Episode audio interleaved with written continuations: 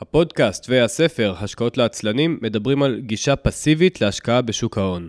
אני משקיע משנת 2012, ומי שהשקיע איתי לאורך השנים האלו במדדים בלבד, היום רוב הכסף שלו, רוב ההון שלו, הוא רווח שלא הוא הפקיד, אלא מדובר ברווחים שהפיקו החברות הגדולות והמוצלחות ביותר בעולם. השקעה במדדים לא דורשת כל כך התאמצות מצדכם. כמה שעות ללמוד את זה, שעה וחצי ללמוד טכנית איך עושים את זה, ובגדול, זהו. מה שהיא כן דורשת, זו התמדה לאורך שנים רבות. תיק ההשקעות האישי שלי, 100% מחכה מדדים. אם מסתכלים על כלל ההשקעות שלי, כולל נדל"ן, אז רוב ההשקעות שלי מושקעות במדדי מניות מובילים. וכך זה יהיה כנראה עד סוף ימיי. אבל איך משקיעים במדדים? שאלה שאני מקבל המון היא למה להשקיע בקרנות סל שמחקות מדדים ולא להשקיע במדד עצמו. זה הגיוני אחרי הכל לחשוב כך. בפרק הזה אירחתי את נמרוד פואה, שהוא לא בפעם הראשונה מתארח בפודקאסט הזה, וביחד ניסינו להסביר לכם המאזינים מה זה בעצם קרן סל, והאם אפשר להשקיע במדד באופן שהוא לא דרך קרן סל, אלא ישירות במדד. ירדנו כל כך לעומקם של דברים, שאפילו אני, שאני משקיע כבר כמה שנים בקרנות סל מחלקות מדדים, למדתי משהו חדש. תמיד יש מה ללמוד. אנחנו מתחילים ממש בעוד כמה שניות, אבל לפני כן, הפרק הזה מוגש לכם בחסות אף אחד. הפודקאסט הזה, שאתם מאזינים לו כרגע, הוא כבר שנה נמצא בין חמשת הפודקאסטים המובילים והמושמעים ביותר בישראל בכל הקטגוריות. שמעתם נכון? וזה הרבה מאוד בזכותכם.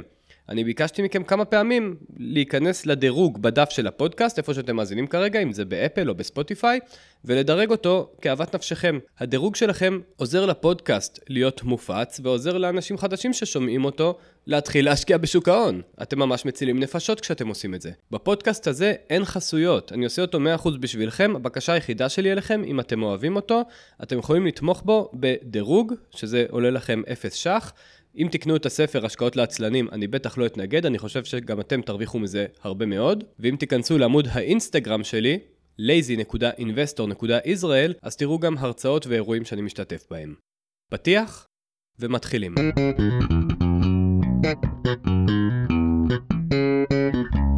נמרוד פואה. היי, מה העניינים? בסדר, מה נשמע? מעולה. אה, אתה השתתפת כבר בפודקאסט הזה, וגם, אה, יודע מה, בוא תספר דקה, למי שלא האזין לפרק הקודם, את הרקע שלך, ממש בחצי דקה, ואז אני אשאל אותך את שאלת השאלות. אם יש מדד, למה לקנות קרן סל שמחקה את המדד? טוב, אז אני, למי שלא מכיר, נמרוד פואה, אני היום מהנדס תוכנה, אה, את הקריירה המקצועית שלי התחלתי בתור רואה חשבון, הייתי משהו כמו חמש שנים בכל מיני משרדים גדולים, התעסקתי בין השאר בניהול סיכונים פיננסיים, בביקורת, כל מיני תחומים כאלה, ועוד שהייתי סטודנט לכלכלה וראיית חשבון, אה, התחלתי לחקור ולהתעניין בתחומי הפנסיה והפיננסים, והיום אני עושה את זה כ... כתחביב. יופי, אתה היום אה, מתכנת בעצם בבוקר וגיק פיננסי בלילה. אה, תגיד, אם יש מדד, נכון? הרבה אנשים קוראים את הספר, השקעות לעצלנים, ואומרים, טוב, אני רוצה להשקיע בה, mm, לא משנה מה, תל אביב 125, S&P 500, כל המדדים המובילים למיניהם, מדדים עולמיים. יאללה, אבל אני רוצה לקנות את, את המדד, למה לקנות קרן שמחקה את המדד? אז זהו, אנחנו רוצים להשקיע במדד, חשוב להבין מה זה מדד. מדד, בסוף, יש כל מיני חברות ברחבי העולם, גם בישראל וגם בעולם, שנקראות חברות דירוג אשראי. אחד מהדברים שהחברות האלה עושות זה נותנות ציונים לכל מיני גופים אחרים, חברות, מדינות, ממשלות, על היכולת שלהם להחזיר אשראי, להחזיר הלוואות שהם לוקחים. עוד משהו שהחברות האלה נוטות לעשות זה לפרסם מדדים. מה זה בסוף מדד? מדד זה רשימה של מניות, אה, שכל אה, מניה יש לה חלק מסוים במדד. מי שקובע את החלק של המניה, איזה מניה נמצאת במדד ומה לא, אלה אותן חברות דירוג אשראי. עכשיו, מה שהן מפרסמות זה רשימה עם אחוזים, וזהו, אין אפשרות לקנות את הרשימה. אתה, אתה גם לא צריך לקנות את הרשימה, הרשימה פומבית. אפשר טכנית לשבת מול המחשב במשך שעות ולקנות את היחס של המניה הזו במדד ואת היחס של המניה הזו במדד. למשל, סתם דוגמא, אם מניית אפל היא, סתם אני זורק, 8 אחוזים, נניח מהמדד, אני לא יודע כמה, אבל נניח ו-8 אחוזים, ויש לי 100 אלף שקלים, אז אני יכול לקנות ב-8,000 שקלים את מניית אפל, ולאחר מכן את המניה הבאה אחריה, וכו' וכו' וכו' וכו', ככה עד שאני מגיע ממש לשקלקלים. אז, אז הבעיה עם אה, לקנות ממש, מה שנקרא, לקנות ממש את כל מניה ומניה במדד, קודם כל זה יקר, כי אתה מבצע המון פעולות של אה, קנייה-מכירה. נכון. דבר שני, אתה כל הזמן צריך לעדכן, כי השווי של המניות משתנה והחלק שלהם במדד משתנה, זה משהו מאוד מאוד מאוד דינמי. זה בעצם מצריך ממשקיע בודד שרוצה בעצם לקנות את כל מניות המדד, נגיד מדברים על מדדים של, יש מדדים של מאות מניות גם. אתה צריך להתחיל לאזן עכשיו ולעשות המון המון פעולות ברמה היומיומית אפילו, כדי כל הזמן לשמור על איזון שתהיה דומה למדד. למה?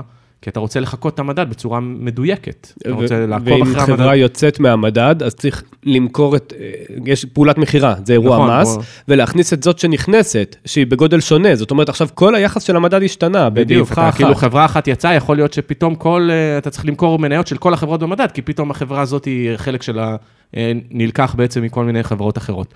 לכן זו פעולה שהיא מאוד מאוד מורכבת לבן אדם פרטי ובודד.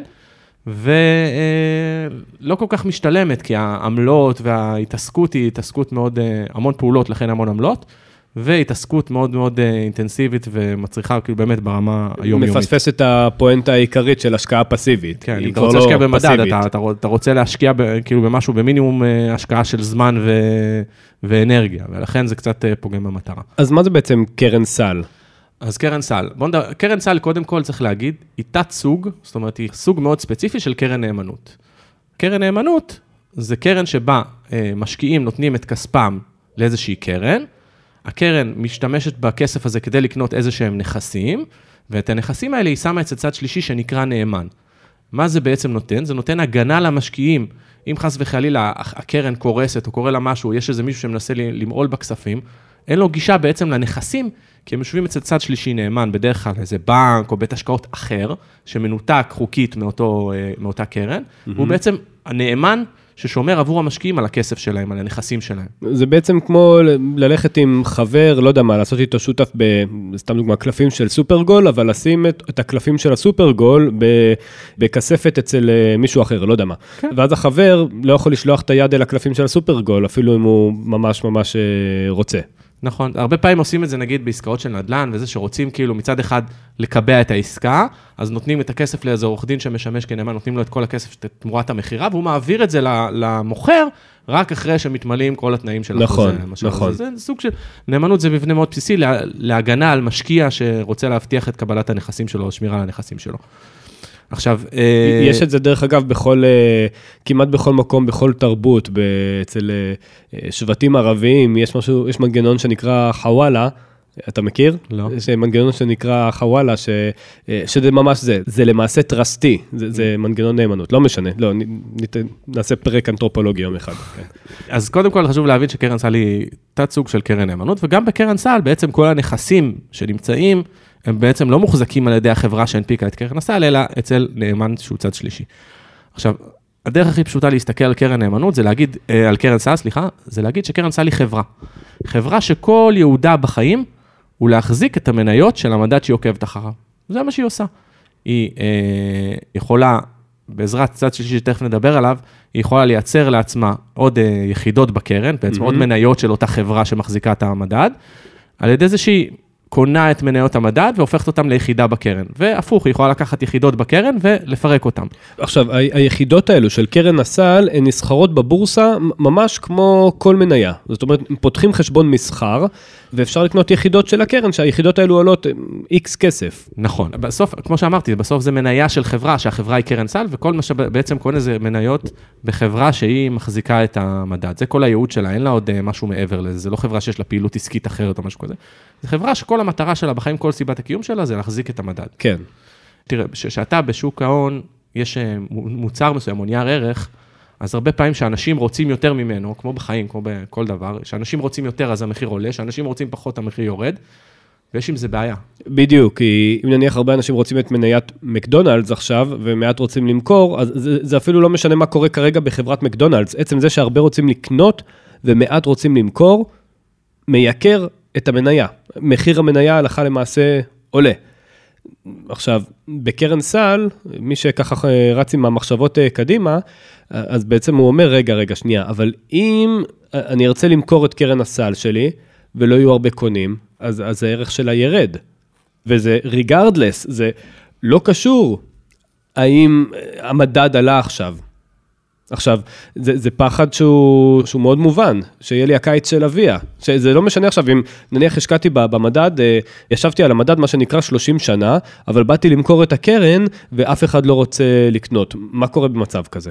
אז בעצם בקרנות צה"ל, אינהרנטית המצב הזה לא יכול לקרות. כי למה? כי קרן צה"ל לא יכולה להתקיים בלי uh, צד שלישי, שהתפקיד שלו בעצם, וגם השם שלו, זה עושה שוק.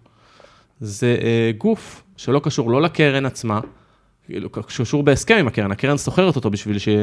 לתת שירות בעצם, ולא קשור לנאמן, והתפקיד שלו, של עושה שוק כשמו, לעשות שוק, זאת אומרת, לייצר אה, שוק של מסחר באותו, אה, באותה קרן סל. והוא עושה את זה על ידי זה שהוא אה, מספק נזילות. מה הכוונה בנזילות? תמיד שיש אה, ביקוש, הוא יודע לספק יחידות בקרן, תמיד שיש היצע נגיד גדול מדי, אז הוא יודע לקחת, לקנות יחידות בקרן, הוא תמיד יהיה אה, צד בשוק, הוא בעצם גורם לזה שתמיד כשאתם תרצו לקנות או למכור, תמיד יהיה צד שיעשה את העסקה מולכם. עכשיו, אה, זה אחד מהתפקידים שלו. תראו, קרן סל בסוף, המחיר שלה לא מושפע כמו מניה מביקוש והיצע. תכף נסביר למה אי אפשר שהוא יהיה מושפע כמו מניה אחרת מביקוש והיצע, אבל בתכלס הסיבה היא ש... שבסוף יש נכס בסיס. זאת אומרת, הקרן היא לא, היא לא עומדת בפני עצמה, אלא יש בעצם נכס שהיא עוקבת אחריו. Mm-hmm. אם זה מדד מניות, אם זה מדד אג"חים, או כל נכס אחר. עכשיו, אם יש הבדל בין המחיר של הנכס שהיא עוקבת אחריו למחיר הקרן, זה יוצר איזשהו פתח לניצול הרווח הזה כדי להרוויח. נכון, זאת אומרת, זה, זה גם מפספס את המטרה. והשאלה שנשאלת היא, איך יכול להיות שאני בודק בגוגל, אני משווה למשל את קרן הסל, כמובן לא המלצה, אה, VOO של ונגארד, אני משווה אותה לביצועי המדד S&P 500, וזה ממש אותם הביצועים. איך זה יכול להיות? מה, תמיד את ההיצע והביקוש של המדד עצמו ושל הקרן הם זהים לחלוטין? זה לא יכול להיות. נכון, אז בעצם התפקיד השני, או אפילו ראשון במעלה, אפשר לומר, של עושה השוק, זה לשמור על מחיר הקרן סל. בדיוק. ב- לשמור עליו דומה למחיר נכס הבסיס. דומה או, או בדיוק? תראה, להשיג דיוק, המטרה שלו זה להשיג דיוק כמה שיותר גבוה, אבל uh, יש, יש מגבלה, אתה יודע, כאילו, הוא עושה את מיטב, את מיטב מאמציו, נקרא best mm-hmm. efforts. אבל לא תמיד הוא יכול ב-100% להיות מדויק, אבל המטרה שלו... זו, זו ממש ההגדרה בחוק או ב... כן, כן, זה, זה ההגדרה של מה זה קרן סל, זה כאילו מטרתה לעשות best efforts, כאילו לעשות את המאמצים המרביים. Mm-hmm. והדרך שהוא עושה את זה, הוא בעצם, תראו, הוא יודע בכל רגע נתון במהלך המסחר מה השווי של, אה, של נכס בסיס. למה? כמו שאמרנו, התפקיד שלו זה לייצר נזילות. חלק מתהליך של ייצור נזילות זה בעצם היכולת לקנות את סל המניות שמרכיב את המדד ביד אחת, לתת אותו לקרן ולקבל ממנה יחידות, כדי שהוא יוכל למכור יחידות של אה, קרן הסל. עכשיו שנייה, רגע, אתה אומר הוא. אתה מתכוון ל... עושה השוק. עכשיו, מי זה? מה זה? זה... עושה שוק זה איזה בית השקעות, או גוף אה, פיננסי כלשהו, יכול להיות בנק השקעות, כל מיני גופים כאלה. זה בית, זה בית ההשקעות שמנפיק את הקרן בהכרח? לא, בהכרח לא, זה בהכרח גוף שהוא, תראה, כשאנחנו מדברים על קרן סל, אנחנו מדברים על שלושה גופים שהם בהכרח מנותקים אחד מהשני, אבל יש ביניהם את מה שנקרא אה, מערכת יחסים עסקית. Mm-hmm. יש את קרן הסל, שהיא בעצם, התפקיד שלה זה להנפיק אה, יחידות של עצמה. כן, שזה בית השקעות מסוים. זה בית השקעות מסוים, כן. או מנהל נכסים, יש כל מיני הגדרות לדבר, כל מיני סוגים של גופים כאלה שהם בעולמות הפיננסיים. כן. יש את הנאמן, שתפקידו לשמור על הנכסים עבור המשקיעים. שזה בנק. שזה בנק בדרך כלל. ויש צד, עושה שוק, שזה עוד בית השקעות יותר קטן, או מישהו שזה ממש העסק שלו. זאת אומרת, יש חברות שזה מה שהן עושות. הן מוגדרות חברות עשיית שוק, market makers. אוקיי. והתפקיד שלהם זה בעצם, כמו שאמרתי, שני דברים. דבר ראשון, לייצר נזילות בזה, ובמקרה של קרן סל, התפקיד שלהם גם לשמור על המחיר של קרן הסל כמה שיותר קרוב למחיר של הנכסים, של הנכסים שהיא בעצם עוקבת אחריהם. Mm-hmm. והיכולת של כל נייר ערך שנסחר בבורסה, יש לו מה שנקרא מרווח. מה זה מרווח? ההפרש בין המחיר הכי גבוה שקונה מוכן לשלם, למחיר הכי נמוך שמוכר מוכן למכור. אוקיי. Okay. המטרה של עושה השוק זה, בקרנות סל, זה לשמור על המרווח הזה כמה שיותר קטן, כמה שיותר קרוב. Mm-hmm. והדרך שהם עושים את זה, זה בעצם להכניס עסקאות מלאכותיות, לא, לא, לא מלאכותיות, כי זה באמת עסקאות, להכניס עסקאות לתוך השוק שמקרבות, שמקטינות את המרווח הזה. אוקיי. Okay. מה זה העסקאות האלו? איך הם עושות את זה? בעצם, בעצם עושה שוק, מה, יש לו יכולת לקחת עכשיו, בוא נדבר על, לצורך הפשטות, אנחנו ניקח מדד של שתי מניות, אוקיי? מדד של, קוראים לו מדד אה, רמת גן, ויש בו שתי מניות, מניית נמרוד ומניית תמיר. אוקיי. בא עושה השוק, אומר, רגע, יש המון אנשים שרוצים לקנות את, את מדד רמת גן, ואין מספיק, אומרת, הביקוש אה, מאוד מאוד גבוה, אבל אין היצע, אין, אין מספיק יחידות. אז אני עכשיו אלך לבורסה, אקנה את מניית נמרוד, אקנה את מניית תמיר, אתן אותם לקרן הסל, קרן הסל בתמורה תיתן לי יחידה בקרן הסל, ואת היחידה הזאת אני יכול למכור. הוא עושה את זה במסות, בכמויות מאוד גדולות, ככה שהוא מקבל המון יחידות, ואז הוא בעצם יכול לספק את ההיצע. אוקיי, רגע, שנייה, עוד פעם, רק לאט. יש שתי מניות במדד, מניית נמרוד ומניית תמיר. עושה השוק, קונה את שתי המניות האלו. נכון, ניגש, עם המניות האלו מעביר אותם לקרן הסל, קרן הסל בתמורה נותנת לו יחידה בקרן הסל. אוקיי, הוא, הוא קונה את שתי המניות, מביא אותה אל הנאמן או, או אל קרן הסל? הוא נותן את זה, בתכלס הוא נותן את זה לנאמן, אבל הוא אומר לקרן הסל, אוקיי, נתתי לנאמן, עכשיו תני לי יחידה בתמורה. הבנתי, והיא בעצם מייצרת יחידה יש מאין. נכון. היא מדפיסה נייר חדש, כותבת עליו אה, הופקה יחידה, נותנת לעושה השוק. נכון. ואז עושה השוק, מה עושה עם ה... את היחידה הזאת הוא יכול עכשיו למכור בבורסה. הוא יכול בעצם לייצר פקודת מכירה. זאת אומרת שהוא יהיה המוכר ופלוני יהיה הקונה. נכון. עכשיו הבנתי. עכשיו הפוך, הוא יכול לעשות גם פעולה הפוכה, הוא אומר, תראו, יש מלא אנשים שרוצים למכור את, אה, את אה, קרן הסל רמת גן, mm-hmm. אבל אין מספיק קונים, אז אני אקנה. אני אקח את הקרן סל שלך, אני אקח את היחידה הזאת, אני אגש איתה לקרן הסל, יגיד לה לתת הוראה לנאמן, הנאמן ייתן לי בחזרה מניית נמרוד ומניית תמיר, אני אמכור את מניית תמיר ונמרוד, וזהו, ובעצם פירקתי ו... יחידה ביחידה. הבנתי, ואז הוא הולך עם הנייר הזה שהוא כרגע קנה בבורסה, אני מזכיר לכל המאזינים, הבורסה לניירות ערך, ושוק מחנה יהודה זה מהותית אותו הדבר. תמיד יש מוכר ויש קונה. אין דבר כזה שלימון פשוט התאדה, או לימון פשוט נוצר. אז מה שקורה פה זה שעושה השוק, אותו בית השקעות קטן, אותו גורם שלישי במערכת יחסים הזו של קרנות הסל, בעצם הוא קונה מפלוני, מבן אדם פרטי, יחידה של קרן הסל, הולך לבית ההשקעות ומוסר את זה לגריסה, לצורך העניין. נכון, הוא מקבל בתמורת המניות ומוכר אותם, כן? כדי שהוא לא נשאר בידיים רכות. הוא מפרק יחידה בקרן, בתמורה הוא מקבל את המניות ש... שהם היחידה בקרן. והוא ו... יהיה המוכר עכשיו של המניות שהוא בדיוק, קיבל מהנאמן. בדיוק, בדיוק. הכל יתחבר. עכשיו, אז קודם כל, חשוב לדעת, אתה עושה שוק מרוויח מהפעולות האלה. בעצם ראינו שהוא יכול לעשות שתי סוגי פעולות.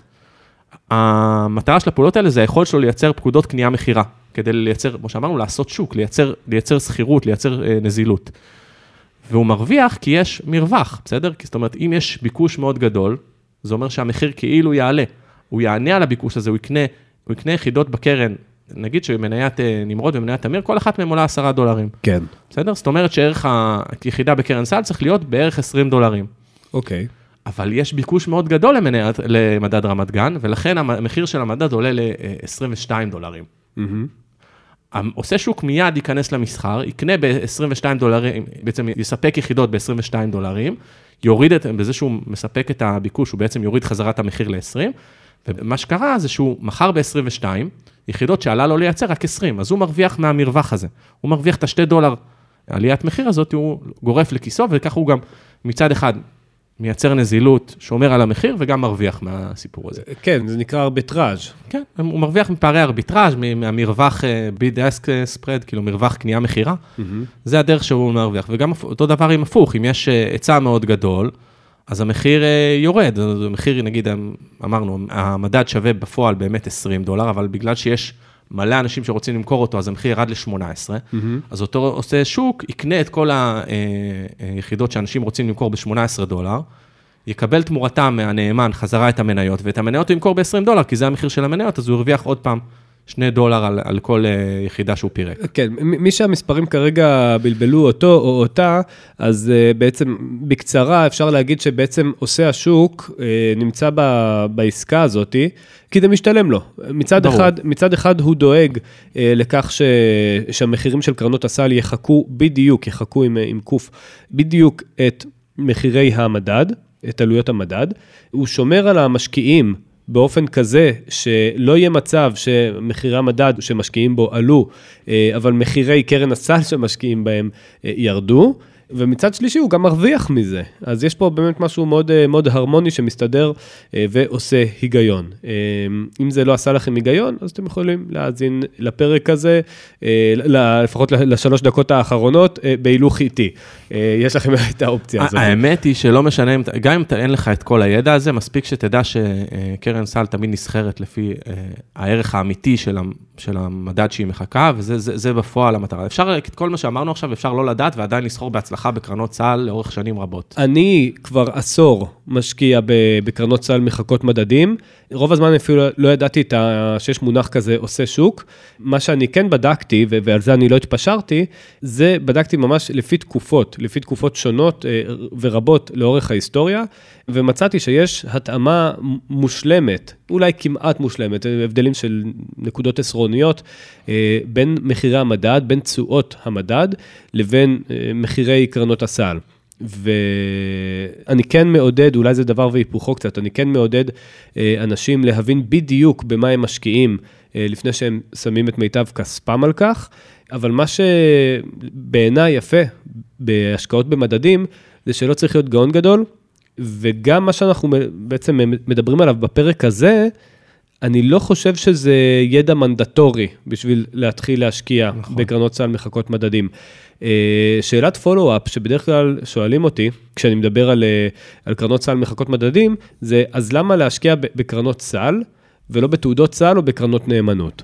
אוקיי, okay. אז קודם כל בוא נתחיל מקרנות נאמנות. קרנות נאמנות, זה, זה בדרך כלל, קרנות נאמנות, קודם כל, בדרך כלל המחיר שלהם הוא יותר יקר.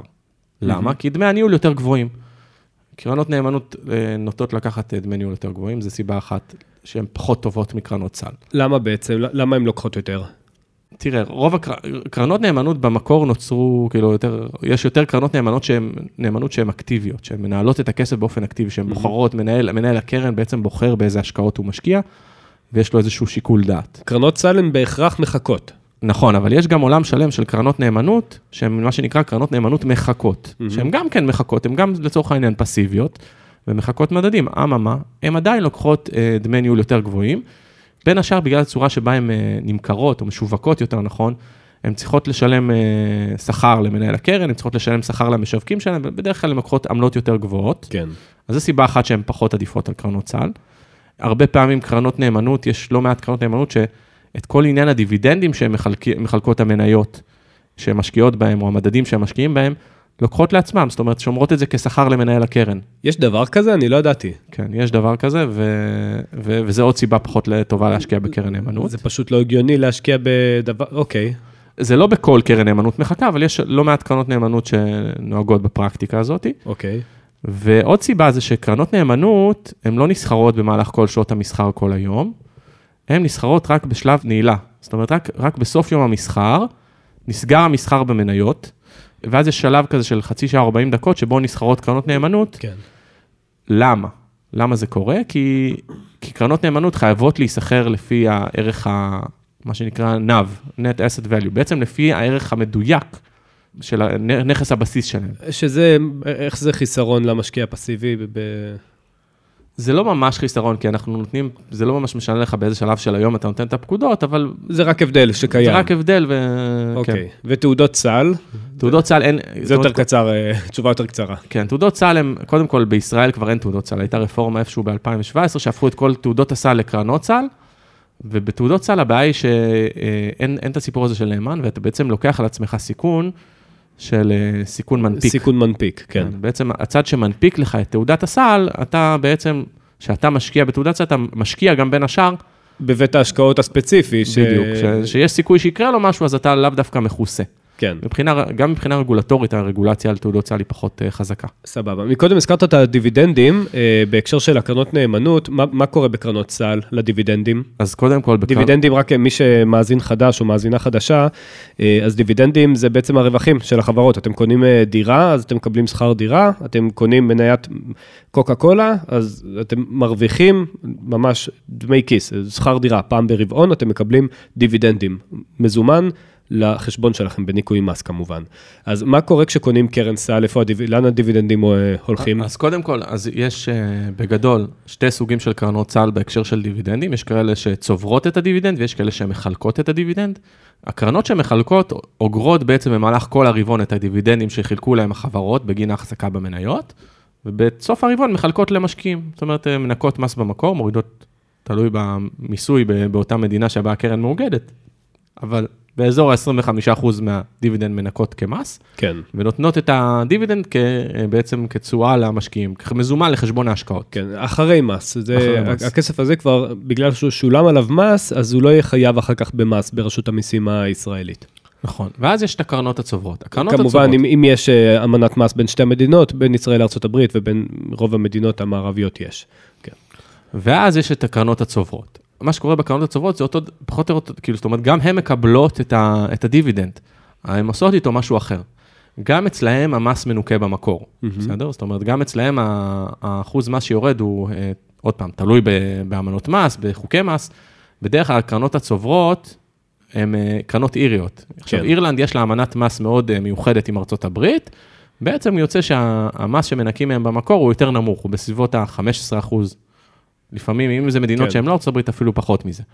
מה שקורה בעצם בקרן סל אירית, כשהחברות שהיא מחזיקה מחלקות דיבידנד, אז היא מקבלת אה, בעצם את הכסף נטו ממס, היא לוקחת את הכסף הזה, ואומרת לעושה השוק, עם הכסף הזה, לך תקנה לי עוד מניות של המדד ותביא לי אותן. לא מייצרת מזה עוד יחידות בעצם, אלא פשוט מגדילה את כמות המניות שיש לה, כן. אה, של המדד, וככה לא נוצרות יחידות חדשות בקרן, אבל כן עולה הערך של הקרן עצמה, ובהתאמה עולה הערך של כל היחידות שקיימות. ועוד יותר בקצרה, הקרן פשוט צוברת את תשואת הד- הדיבידנד. זאת אומרת שאם אתם, אה, בניכוי מס, כמובן. בניכוי מס, כן. אה, זאת אומרת שאם אתם תיכנסו ל Google Finance, או לא משנה, ל Yahoo Finance, ותעשו השוואה בין קרן סל צוברת שמחקה מדדים, לבין המדד עצמו, כשאני אומר קרן סל צוברת, אני מתכוון לכזו שצוברת את הדיבידנדים, אתם תגלו שהקרן סל שצוברת את הדיבידנדים משיגה תשואת יתר על המדד. היא תשיג בערך 2% או משהו כזה, יותר מביצועי המדד עצמו, לדוגמה, S&P 500 נניח עשה 10 אחוזים, אוקיי, כמו בשנה ממוצעת ב-150 השנים האחרונות, אז אתם תראו שקרן הסל שלכם עשתה 11.7 או 12.2 אחוזים. למה? כי זה כולל את תשואת הדיבידנד. ואם אתם בודקים את זה על פני שנים רבות, אתם תראו הבדלים אפילו די גדולים אה, בין תשואת המדד לבין תשואת קרן הסל שצוברת את הדיבידנד. אני מקווה שהעניין הזה אה, ברור. עניין ממש ממש אחרון, זה, וזה אולי קצת אה, יטרוף את הקלפים. עכשיו, יש הרבה כאלה שישאלו את עצמם, האם עדיף להשקיע בקרן סל שמחלקת את הדיבידנדים, כמו קרן אמריקאית למשל, או קרן סל אירית למשל, או ישראלית, שצוברות את הדיבידנדים. זאת שאלה טובה, אבל נדון בה כבר בפרק אחר. הנה, סיבה לבוא לפה עוד פעם. תודה רבה, נמרוד. תודה רבה, תמיר. אנחנו uh, דיברנו היום על השקעות uh, בקרנות סל, מחלקות מדדים, מה זה בעצם קרן סל. נמרוד האיר את עינינו, uh, והתובנה הסופית היא שקרן סל בעצם מחקה את תשואת המדד ללא קשר להיצע וביקוש של קרן הסל עצמה. זאת אומרת, גם אם מעט אנשים רוצים לקנות את קרן הסל שלכם, לא יהיה לכם הקיץ של אביה, אתם תוכלו לסחור בה uh, ולמכור אותה וליהנות מתשואת המדד לאורך שנים רבות. אני מקווה שהפרק הזה ענה על שאלתכם. הפרק הזה, דרך אגב, נולד בעקבות הרבה מאוד אה, שאלות של אה, עוקבים באינסטגרם שלי, אה, אז שלא תגידו שאני לא קשוב, תעקבו אחרי lazy.investor.israel. אם עדיין לא קראתם את השקעות לעצלנים, הספר, אז תכתבו בגוגל, השקעות לעצלנים, הספר, וקנו אותו, אתם יכולים במגוון החנויות, בסטימצקי, צומת ספרים, ואתם יכולים ישירות מהמחבר, ואז אתם גם תקבלו מתנה קטנה ממני, זה סטיקר מדליק, מאז מעריב לנוער לא הציעו כאלו מתנות, להיות, אבל בסדר. אה, תודה רבה שהאזנתם לפרק, ונתראה בפרק הבא של הפודקאסט השקעות לעצלנים. thank you